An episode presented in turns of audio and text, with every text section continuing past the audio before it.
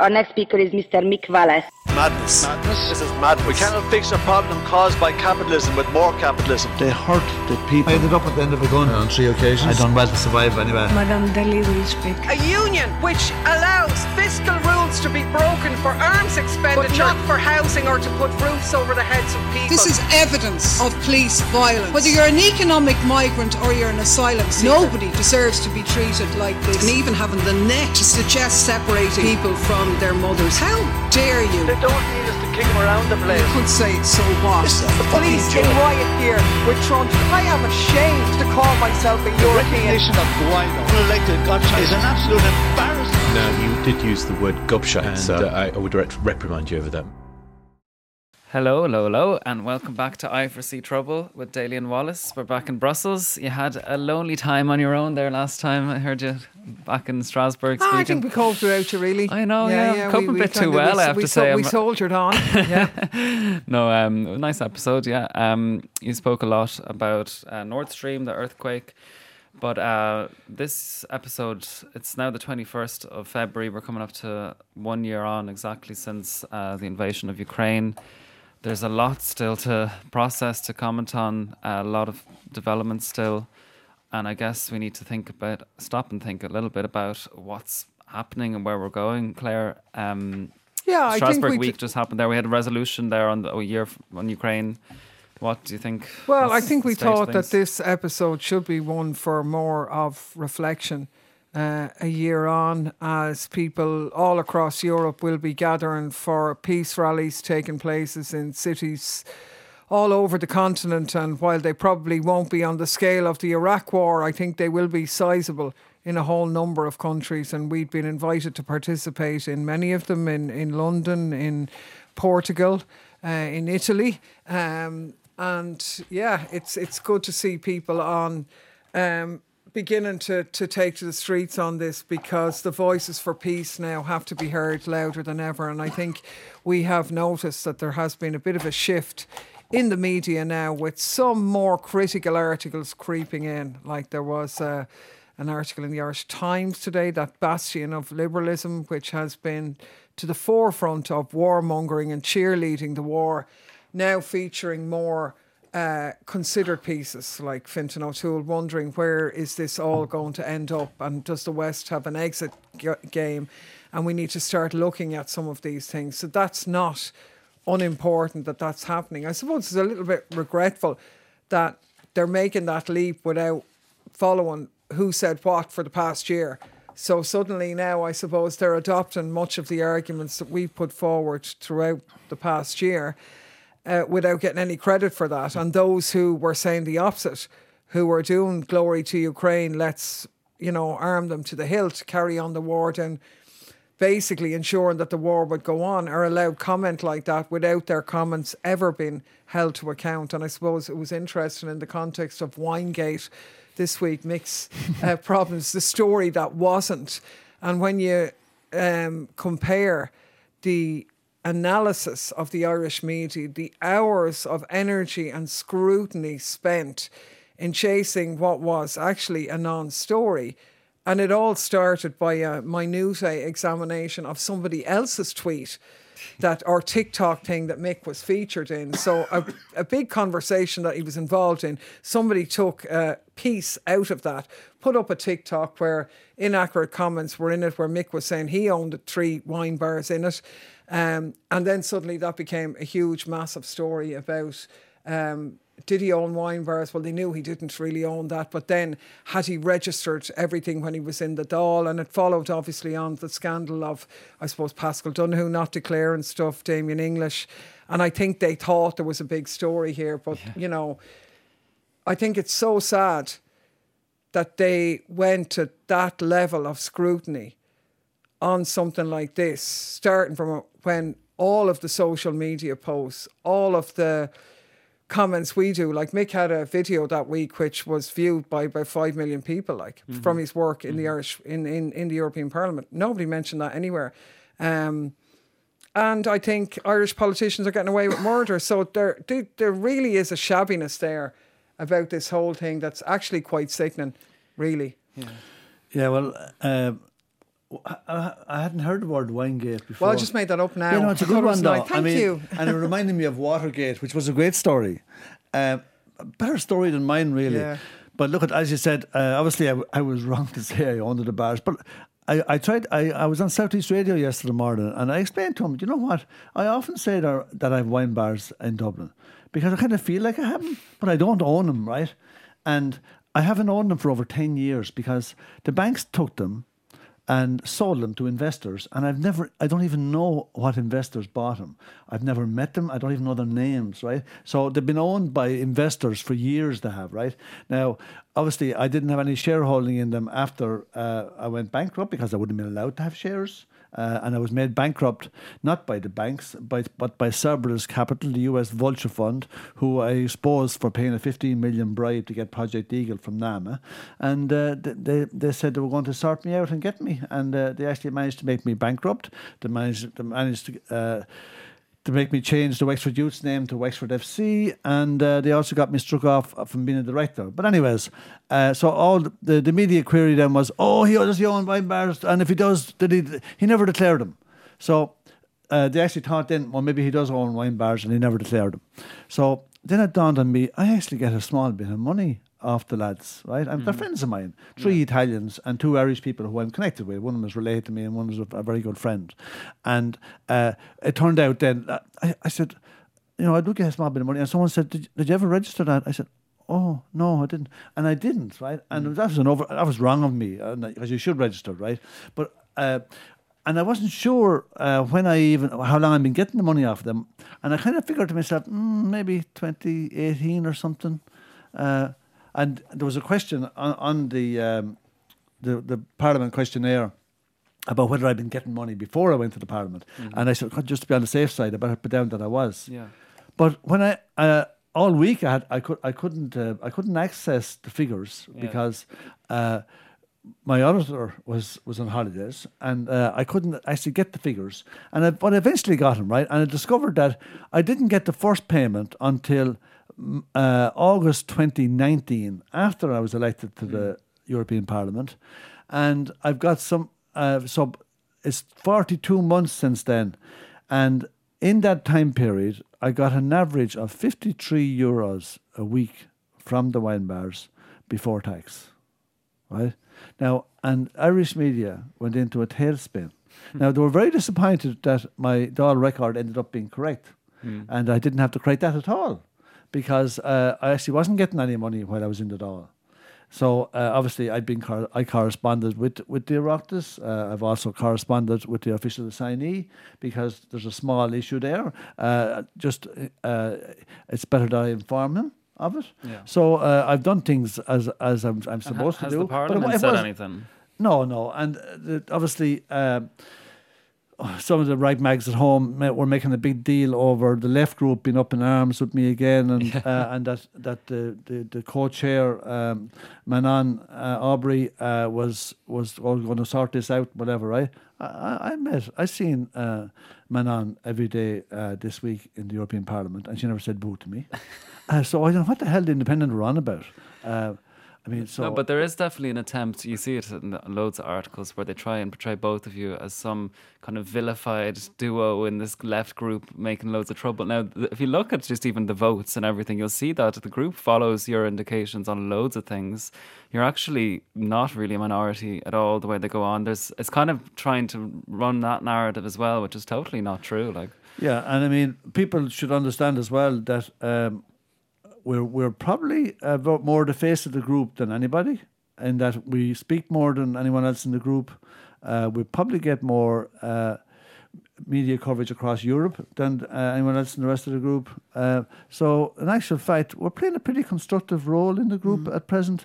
Totally, uh, yeah. But uh, obviously, Irish media have had their own agenda and trying to make out as if uh, oh we're we're a problem all the time. But listen, I mean, the one common trend here all the time is that we have the Irish media uh, totally taking things out of context, uh, saying ridiculous things, uh, speculating, attacking just about anything we have to say, making us out, we're, because we were working for peace, we were called Russian puppets. How were we Russian puppet if we weren't supporting Russia? And we condemned Russia's war and Russia's invasion. Um, but the media, I mean, it's like as if they're afraid we get re-elected. I mean, uh, they're pretty pitiful. Uh, I've never actually seen quite behave quite so bad as in the last uh, year in particular, last two years, I suppose.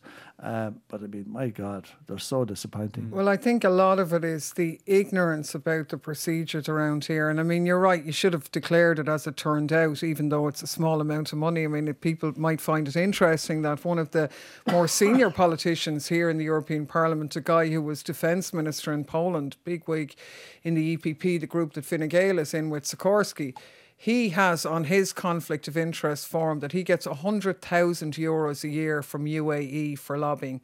And there's absolutely no problem with that. Mm. Absolutely none whatsoever, no yeah. conflict, because he has oh, it on well, the form. Well, he's actually getting the money for consultancy. Consultancy, right, whatever. And what I'm saying is that you give a bit of advice to the wine bars for fifty-three euros a week before tax, and they keep your name. Well, that's what has averaged out over the yeah, forty-two months. That's what you've got to date. So what I'm saying is, is that in the scale of things, this idea, there's nothing to sort out. You should have declared it. You have declared it now, but the idea that this requires big scrutiny is just absolutely ridiculous. And I mean, the wine bar story had been out there anyway. Everybody knew that. It was old hat. Um, yeah, I mean, this nothing to see times. Here. Much ado about nothing, really. That's what it was. Much ado about nothing. And for me, the saddest thing is that all of that time was spent on nothing. Yeah. When there's so much stuff going on here uh, and no examination of it at all. And like... We're a year on into the war now, and it's very clear that the role being played by the European Union is to coattail the U S in ensuring that this war goes on to just the right level to keep it going. So they're being armed to the hilt. When the Leopard tanks went in, um, Ukraine looked for more. And they look for more. And the hardware goes in, hardware goes in all the time. And it's an open checkbook. But any of the serious military strategists will say, Ukraine can't win this. Russia can't win this. This is an unwinnable war militarily. So they're only keeping it going. And all of those who say, as the European Parliament motion, which we debated last week, said is Ukraine must win, Ukraine can win. The people who are saying that are condemning the ordinary people of Ukraine to be cannon fodder in an endless war, and Russians, young fellas, to be cannon fodder in that as well. And that is just simply unacceptable. It's a nonsense. But as Mick says, anybody who says that is a Putin puppet. Mm. Now, that's beginning to change. The media are beginning to change it. But I'd like to hold to account all of those people, including Irish politicians, who get up and do glory to Ukraine, because they're the ones who've condemned those young fellas to die. Like, they're the ones who basically stopped a peace deal being brokered last April, which subsequent to that, we've had six cities slaughtered, four provinces illegally annexed, tens of thousands of people killed, uh, tens of billions of debt foisted on the shoulders of Ukrainians, and yet they want this to still go on. Now, the, the I, I was in the, um, I was the shadow for the group yeah. uh, on the resolution on Ukraine. Um, not for the first time. Mm-hmm. And um, well, you're the standing shadow for yeah, the group. So, yeah, so... Um, Well, this is where we, we had to come up with a resolution, right? And we actually came up with a resolution, and there was loads of things in it that we didn't really agree with ourselves. But in the spirit of compromise, we were trying yeah. to get all the group on board. This uh, is sorry, uh, I'll just explain that. This is the resolution of the left group. So you were the, the negotiator for that, bringing together the whole group.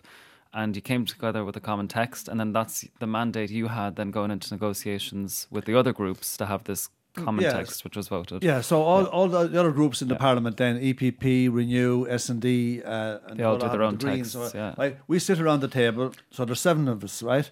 And uh, then we tease out that resolution, right? Uh, obviously, look at, uh, I ended up uh, disagreeing with nearly everything they were doing, right?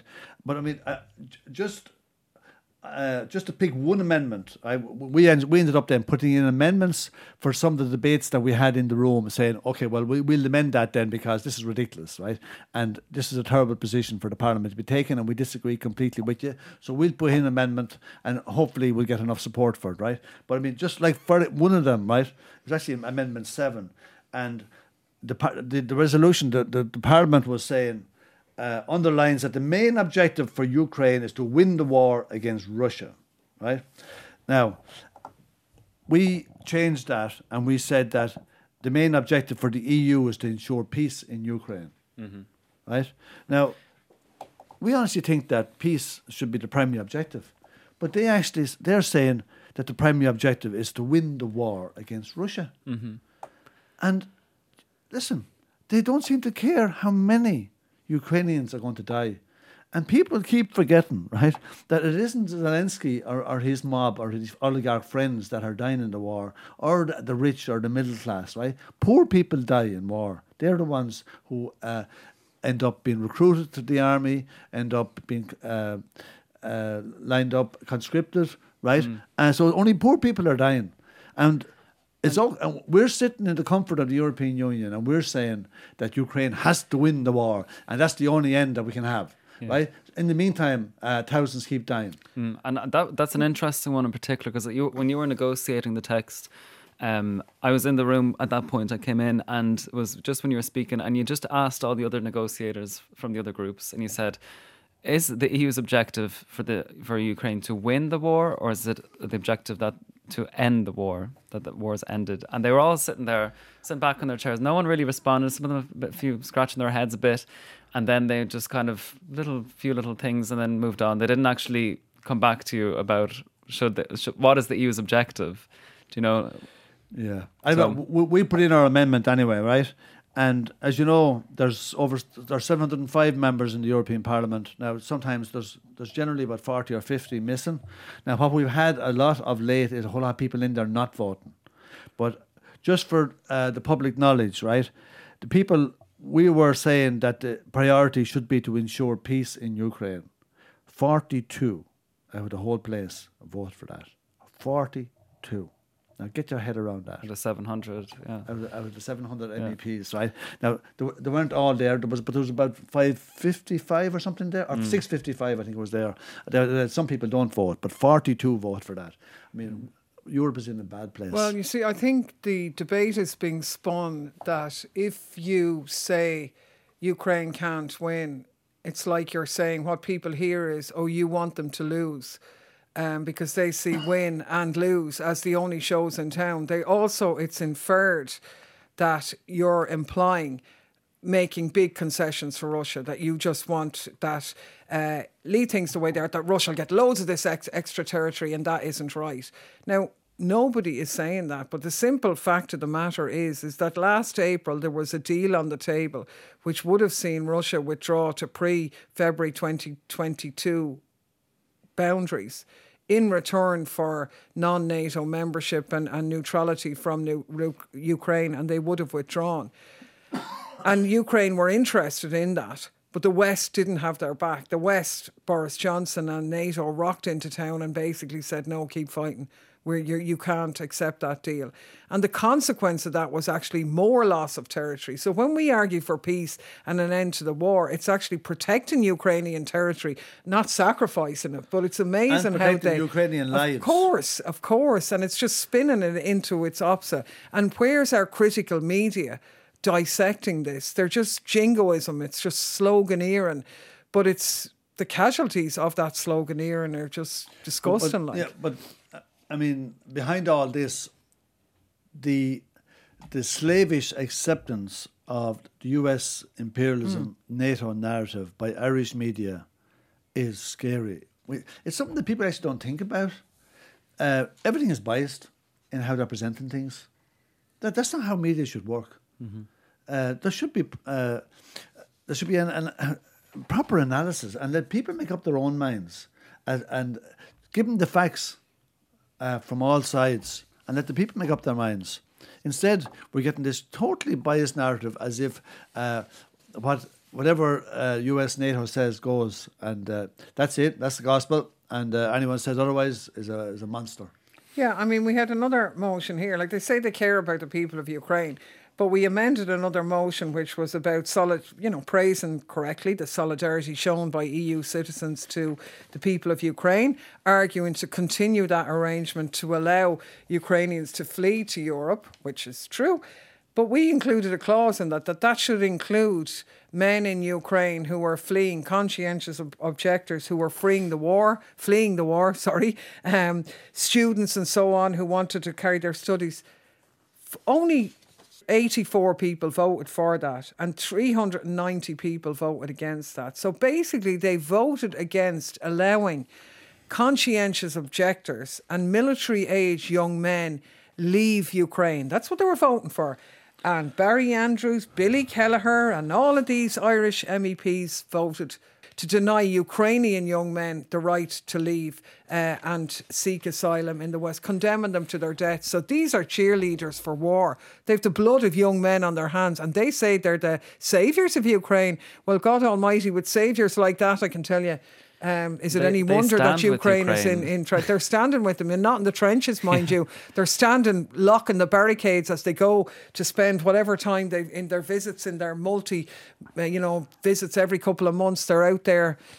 I don't yeah. know. It's just ridiculous. Uh, but just to clarify the, the figures, I mean, you said eighty-four, only eighty-four uh, voted uh, for the people to have the right to be conscientious objectors to the war, out of the seven hundred five M E Ps, and you said three hundred ninety voted against.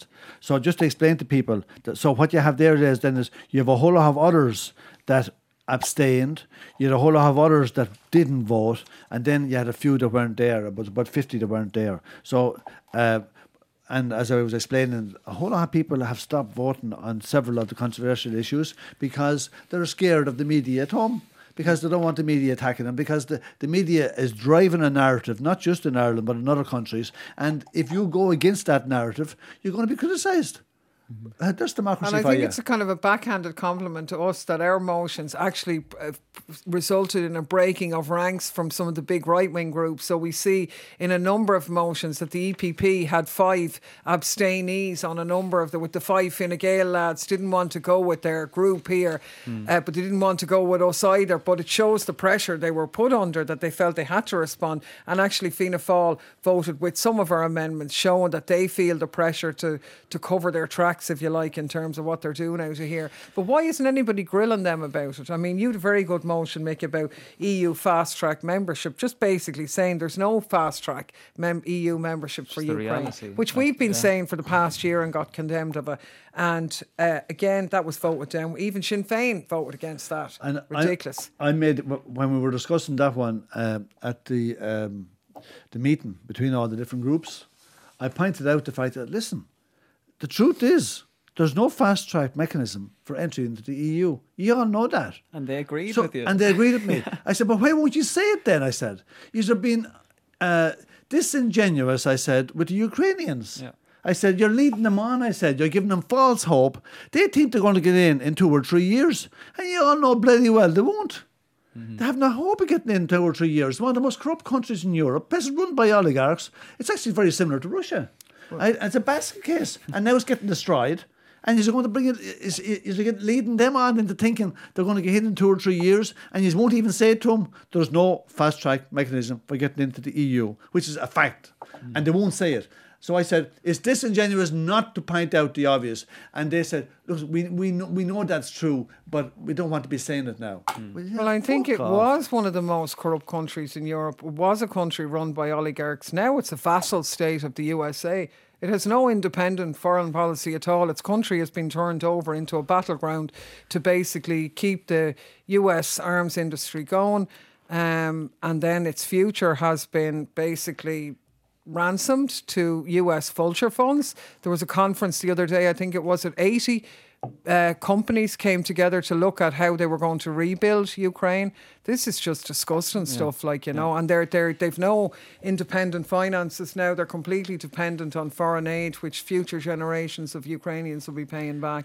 And th- this is where a year on has got us. And the sad thing is, is that while all the Parliament can come up with is more arms and more sanctions, which has been the tactic to date, where is the work for diplomacy? Because that's a point that we haven't aired enough. People think, oh, peace. Oh, you're just giving up. You're blaming the victim. You're walking away. Working p- for peace is a huge amount of work behind the scenes to get a ceasefire, to get people around the table, you know, confidence-building measures. It requires a massive amount of work. And Europe shows no sign of getting onto that playing field, even though it's our economies that are paying the price of this yeah. war as well, you know.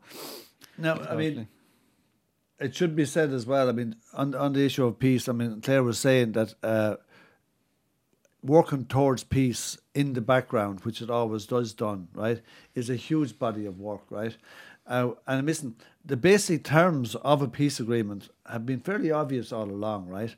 And it's basically what was formulated in the Minsk two agreements, right? Now, that was a situation where, I mean, France and Germany were involved, Ukraine and Russia.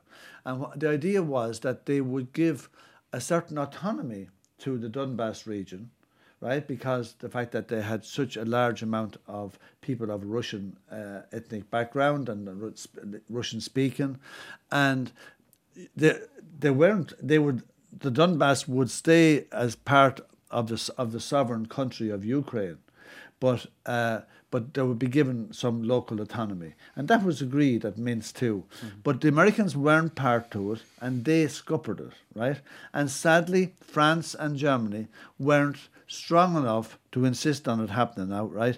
Now, it's been interesting that Merkel and Chirac, who were involved at the time, are now claiming that this was a bit of a, a fraud to give Ukraine a chance to build up its army and get ready for war. Now, most people actually don't believe that, and they're being, they're being retrospective. They don't want to be accused of being Uh, the biggest crime in Europe at the moment, which is being a, a lover of Putin uh, or even a sympathiser.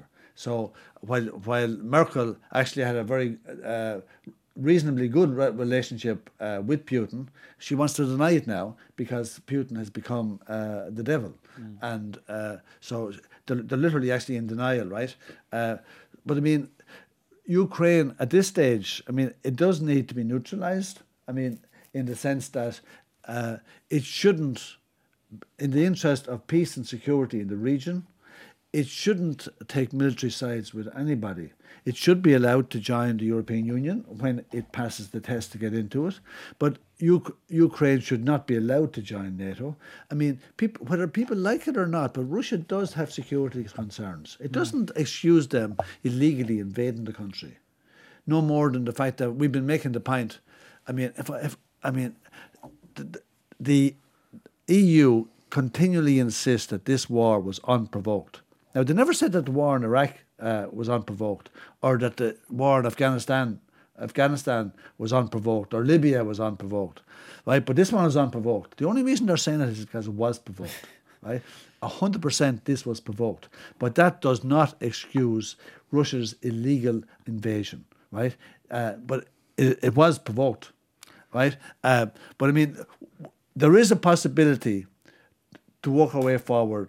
There is a possibility to work for peace, but you have to have the political will to do it, and that's not there at the moment because the Europeans are being told by the U S and NATO, uh, "We'll tell you when we want peace." Hmm. I'm well, sure the point will come sometime, but it's not there yet. It's more complicated now than it was a year ago because of Russians' uh, annexation of further regions than we were a year ago, and I think the way the narrative is posed like that when you argue that Ukraine should be neutral, it's inferred that you're kind of, you want them weak so that Russia can come in and take them over. But the truth is the opposite. Neutrality has been the biggest protection of Ukrainian independence. And it was actually when they moved away from that and started cozying up to NATO and U S and doing military deals with one of Russia's enemies, and that things began to unravel. I mean, Finland and so on has benefited greatly from neutrality. So we do need to defend this line about neutrality. It's not weakness. It's a great protection to states, particularly smaller states. Um, and in that context, I think it's really disgraceful to read that the Irish government are now talking about even training Ukrainian troops as part of this. My God, we're supposed to be a neutral state. They have gone from sort of providing humanitarian aid and a few jackets or something to now uh, training people for military exercises. And in the same way as they try and pose this as a defensive mechanism, it's not defensive. The lads are being trained up everywhere anyway. They're being trained up to go and be slaughtered. Uh, we would be doing them a far greater service if we used our unique place at the heart of Europe and our friendly relations with the U S to broker uh, an international peace agreement to get everybody sitting around the table and protect Ukrainian integrity in that regard. But this is just another slowly, slowly drip feed of integrating the Irish Defence Forces in with what is now increasingly NATO, but still part of the European projects. And we've some Irish politicians very dishonestly saying, oh, I wouldn't agree with NATO now, but yes, European cooperation is a different thing. They're the same thing now. It wasn't the same case before, but they're the same thing now. So the battle to defend Irish neutrality is, is really important. And the Irish media mightn't be telling the Irish public at home, but NATO is a war machine. It has nothing to do with peace. If there was no money to be made from war, NATO wouldn't exist. Hmm. Right? People need to understand what NATO is, and they have nothing positive to offer the people of Europe. They have a lot to offer the American agenda. They have a lot to offer the military-industrial complex, but that's it. Hmm. And they have nothing to do with peace. Hmm. Like, why weren't we? Why didn't the Irish Army defa- uh, train the people in Iraq or in Afghanistan? Why aren't they out training the Palestinians? No one had entertained that. They'd say that would be lunacy. Well, if that's lunacy, why isn't it lunacy in Ukraine? Of course it's lunacy. Militarism doesn't defend people. Militarism attacks people. There's no defence in militarism, you know. Militarism breeds more militarism, and Ireland's making a very serious mistake. And, and Irish politicians who are actually not in favour of Irish neutrality have always said that, oh, we're militarily neutral, but, uh, you know, otherwise we're not really neutral. We're on the side of the Americans, right? Yeah. Well, I tell you what now, if we're going to start training Ukrainians, we will not be militarily neutral anymore. Yeah. We will be directly involved in this war. What a disaster. Well, and the other thing is there's a whole, like, propaganda behind all of this from E U and, and U S just to support this kind of inconsistency, which is being a neutral country but participating this. So Biden was there in, in Ukraine yesterday saying that, stating very firmly, this is a battle for democracy and all this. We've heard that now for months as well in the E U, that this is against authoritarianism, trying to make it look like some sort of just war, basically. Uh, so that's kind of trying to put Ireland in a weird position, but no one's kind of challenging that. Like, I think the sheen is beginning to come yeah. off, and uh, like there are protests this weekend in, in Dublin and that as well, which is good. And I think that flag has to be flown, and people are questioning. And we find regularly we get people from all over Europe uh, getting in contact with us and thanking us for flying the flag of peace and for challenging Uh, the narrative, and there is such an audience there for that. People are looking for answers. They're just afraid to raise their heads. But as time has gone on, it's more. There's been a huge shift. There's a huge shift even in the attitude of the German parliamentari- parliamentarians. It hasn't maybe shifted in terms of votes fully, but even what they're saying has been toned down a bit. There'll probably be very big, big demonstration in Berlin this weekend, mm. I think, which will frighten them big time. Uh, Big changes electorally out of this as well. That's bound to be making them nervous, uh, yeah. you know. Yeah, no, we, we've noticed a difference uh, with a lot of the German M E Ps. They're pulling in their horns a bit, the hawks. Mm. Uh, they're not quite as loud as they were. Mm. Uh, they've, they're starting to cop on to the fact that, you know what, this isn't what the people of Germany want. Mm. The people of Germany don't want war. They've had enough of that. Mm. Uh, they, and there's just... This this is developing into a horror scene, and I pointed out in the in the in the plenary last week. Uh, I said, whatever happened to Germany, the jewel of Europe, mm. Mm. an amazing country. I said, you started off by giving uh, the Ukrainians helmets, and now you're sending tanks in to kill kill Russians. Mm. I said, my God, I said they uh, were the ones that you made the point that they were the ones who just a year ago were saying that peace in Europe would be peace with Russia, not yeah, against enough, Russia. Yeah, Russia yeah, so. Russia is part of Europe. And and we've pointed out on several occasions, with the dissolution of the Soviet Union in nineteen eighty-one, that was a brilliant opportunity to bring a Russia under the umbrella of Europe, a peaceful Europe. And Russia wanted to be part of it. But it turned out that NATO didn't want them to be part of it. And there, because there, there's no money in that crack. There's money in war. There's no money in peace. Mm. So NATO have actually fought against the idea of bringing Russia under the European peace umbrella. Mm. My God. People need... It's terrible that our media will not inform the, the, the people about what's really happening. And put why aren't our media putting things in context? You'd never hear them talking about the fact that... And again, it doesn't excuse the war, but since twenty fourteen... the Russian gov- or the Ukrainian government killed fourteen thousand of their own people in the Donbass region. fourteen thousand! And we hadn't a word to say about it. Why? Why don't we report? Do we not report uh, all the news? Only some of it? We select it? We filter it? Yeah. Well, it's what we always say, that these matters will be resolved by ordinary people getting organised, not by the media and not by the political establishment. And in that context, it was great to see the initiative taken by activists, grassroots activists in the Ireland for All uh, pro- um, march in Dublin last week, which was uh, a march against government policy.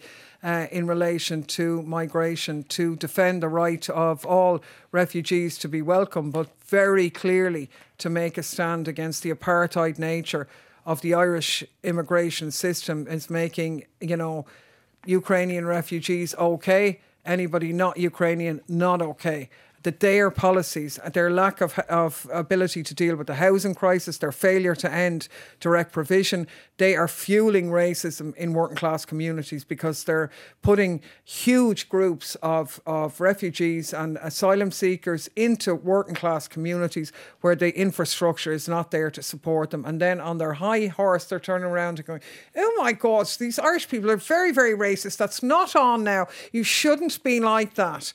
Uh, and this is seriously dangerous stuff, because it's given fertile breeding ground now to the far right to come in, who've been let down by these middle-class liberal do-gooders who do no good.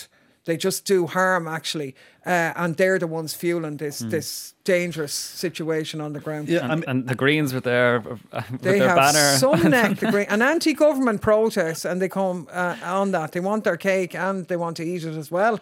Feck's sake, oh, which yeah. they were always like that. Yeah, but I mean, the government say that they're against racism. But in actual fact, racism is starting with the government.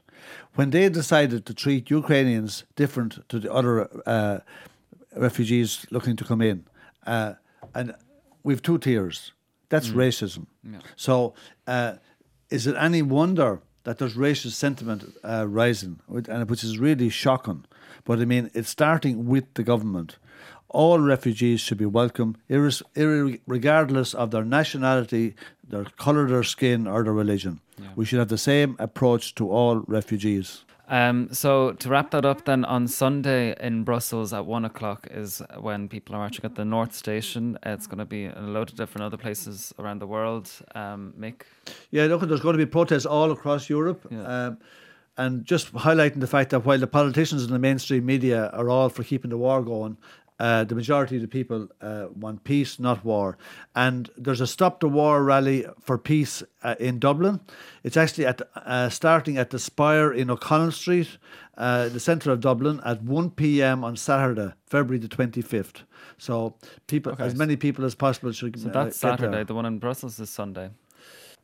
Okay. Any parting words? All the best. Au revoir. Bye bye. Good luck.